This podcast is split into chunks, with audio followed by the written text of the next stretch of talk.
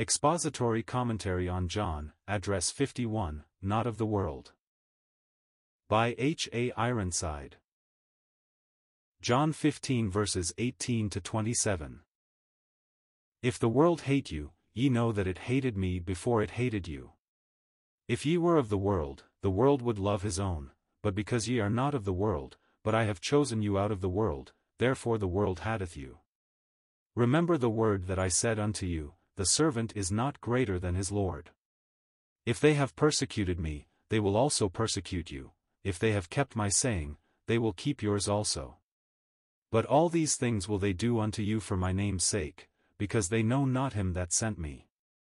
If I had not come and spoken unto them, they had not had sin, but now they have no cloak for their sin. He that hateth me hateth my Father also. If I had not done among them the works which none other man did, they had not had sin, but now have they both seen and hated both me and my Father. But this cometh to pass, that the word might be fulfilled that is written in their law, they hated me without a cause.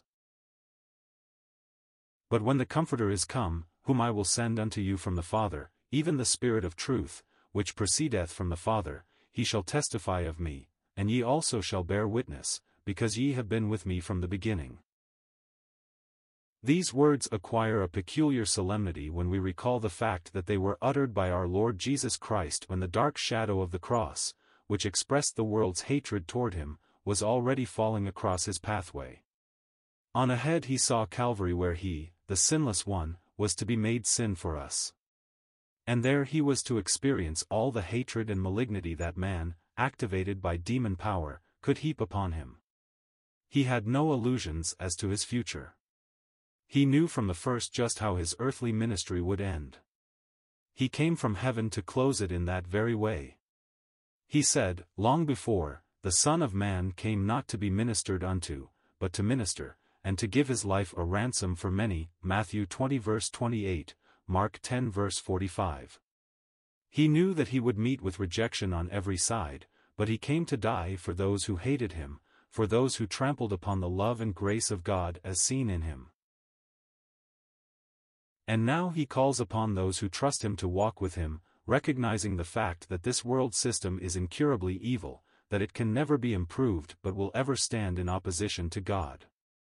Many Christians have imagined that it can be improved. Many have supposed that it was the program of the church to make the world over, and so, to make it better. But as you look out upon this world today after 1900 years of gospel preaching it is still the most wicked of all possible worlds. And it is just as evil now as it ever was. People ask, but is not the world better, because of so many millions of Christians in it? They forget that Christians are not of the world, for the Lord Jesus Christ tells us right here that he has chosen us out of the world. So when you want to see whether the world is any better than it was when it crucified the Lord of glory, subtract the church and everything connected with it, and all you have left is the world in its stark hideousness and hatred of God, just the same wicked world today as when its representatives cried in Pilate's judgment hall, we have no king but Caesar. John 19 verse 15, and as for Jesus, crucify him. Crucify him, Luke 23 verse 21, John 19 verse 6. And so these words come down to us, if the world hate you, ye know that it hated me before it hated you, John 15 verse 18. And we need to remember that we begin our Christian life by choosing one whom the world rejects. We identify ourselves with him by faith. That is why the Spirit of God elsewhere says, Love not the world, neither the things that are in the world. If any man love the world, the love of the Father is not in him. For all that is in the world, the lust of the flesh, and the lust of the eyes, and the pride of life, is not of the Father, but is of the world. And the world passeth away, and the lust thereof, but he that doeth the will of God abideth for ever, 1 John 2 verses 15 to 17. Some people are perplexed when we use this term, the world. They ask the question, just what do you mean when you speak of Christians not loving the world and Jesus choosing us out of the world? What world do you mean? Do you mean the universe as such? No, do you mean the globe? No, not that. What, then? This order or system of humanity that has turned its back on God. That is the world. And that world, I repeat, is just the same today as it ever was. When a Christian tries to be a friend of the world, he constitutes himself, at least in that act, into an enemy of God.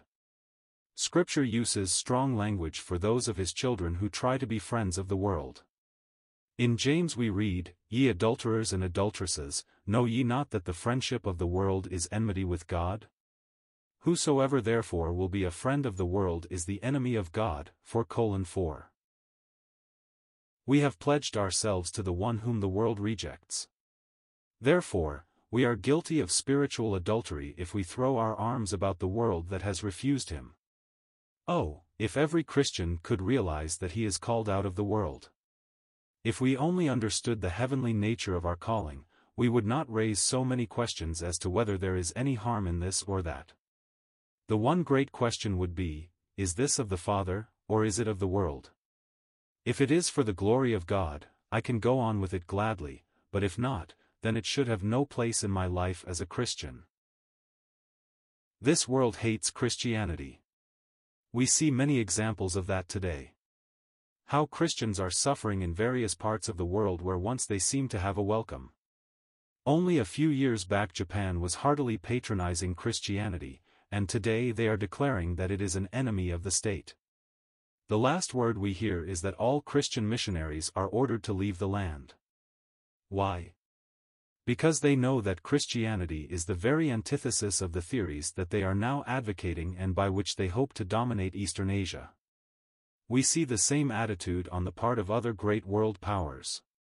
Christ is still the hated one. The opposition to him becomes more and more intense.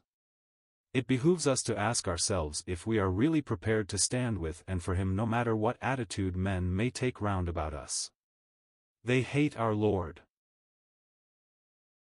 They hate his very grace and loving kindness because it is such a reflection upon their pride and spirit of warfare that is opposed to the humility of Jesus. Men detest him for his very lowliness.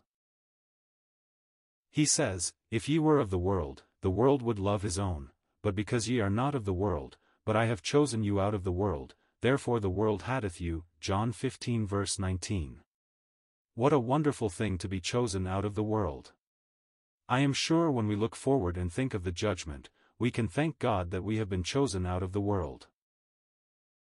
But what shall we say of those who hope to be delivered and who profess to be Christians, but who are now seeking to get all the pleasure and good times the world can give them? One thinks of Lot and his family so long ago. They moved down to Sodom in order that they might participate in worldly things, tired of the life of separation lived up there on the hills of Palestine step by step downward, until they became ensconced in Sodom. Then came the day when the judgment of God was about to fall upon that guilty city and the angels came to bring the message, Escape for thy life, look not behind thee, neither stay thou in all the plain, escape to the mountain, lest thou be consumed. Genesis 19 verse 17. We are told the angels commanded Lot to go to his relatives in the city, men who had married his daughters and tell them that tomorrow the judgment was to fall. But they mocked Lot when he talked to them about judgment. Why? Because he had lived so much like the rest of them. And now they thought he was demented. Are you and I so living that our testimony really counts when we warn men to flee from the wrath to come, or are we living so near to the edge of the world, are we so much like those around us, that others question whether we really believe what we are professing? Oh, if there ever was a day when God is calling to absolute separation from this world, this is the time. Remember the word that I said unto you, the servant is not greater than his Lord. If they have persecuted me, they will also persecute you, if they have kept my saying, they will keep yours also. John 15 verse 20. There you have the two classes, those who are subject to him and those who refuse to own his authority. The lines are being drawn closer and closer, and will be drawn more and more definitely. As we read our Bibles and the newspapers and look around about us, we cannot help but believe that even now, perhaps, we are moving right on toward the darkness and horrors of the Great Tribulation. And if that be so, the hour when the Lord Jesus Christ shall descend from heaven with a shout, with the voice of the archangel, and with the trump of God, and the dead in Christ shall rise first. 1 Thessalonians 4 verse 16. Must be very close at hand. Let us see that we so live, so behave ourselves, so use the talents that God has entrusted us with in order that our actions toward those about us, in the family, in the professing church and in the world around, will carry weight. That when we hear that voice, that shout, that trump, we will go with gladness and not be ashamed before him at his coming. One thing I am sure of is that there will never be a Christian in that day who will wish he had been a little more worldly or enjoyed more of the frivolity of the present moment. But there will be tens of thousands of believers who will in that day be willing to give almost anything if they had been more interested in the things of the Lord during the little time that they spent in this scene. God give us to live as those who have been chosen out of the world. When we came to Christ we said farewell to the world. We left it all for his name's sake. Oh, how can we then go back on that which meant so much to us in the hour of our first love? Let us search our hearts, and if we find that the world means more to us now than it did then, let us repent and do our first works over again, that we may have his approval in the coming day. The world hates God, it will hate us. If we are seeking its love, it will only be at the cost of faithfulness to Christ. That is the trouble with the world. It does not know God. Do we know Him? We never can know Him if we reject Jesus Christ. He says, I am the way, the truth, and the life, no man cometh unto the Father, but by me, John 14 verse 6. There is none other name under heaven given among men, whereby we must be saved. Acts 4 verse 12. He came to reveal the Father. He has told out all that God is, and if men spurn him, it is because they know not God. When we receive him, we receive eternal life. And this is life eternal, that they might know thee the only true God, and Jesus Christ, whom thou hast sent. John 17 verse 3. If I had not come and spoken unto them, they had not had sin, but now they have no cloak for their sin. 1522. Responsibility increases with knowledge. People have said to me, if that is true, then what about the heathen? Are not the heathen all right just as they are? Why should we go to them with the gospel? For if we do not go, they will not have sin. Does that mean that the heathen are saved without the gospel? Not at all. The first chapter of the Epistle to the Romans explains that. It is not because of what they do not know, not because of the rejection of the Saviour of whom they have never heard, but because of what they do know, because of the light of conscience which they already have that they are condemned. They are doing day by day the things that their own consciences tell them are wrong. The Christian is to go to them with the gospel and proclaim a full and free salvation through the finished work of the Lord Jesus Christ, bringing a message of joy and happiness such as they never have known in their idolatry. When they hear, they are responsible to accept the gift of God.